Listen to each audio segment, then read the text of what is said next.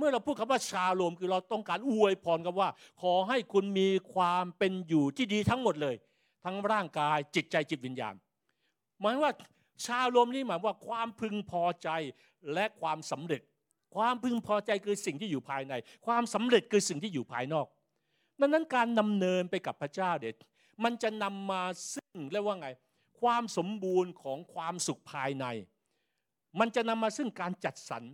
มันจะนำมาซึ่งความอิ่มเอมใจนำมาซึ่งความพึงพอใจ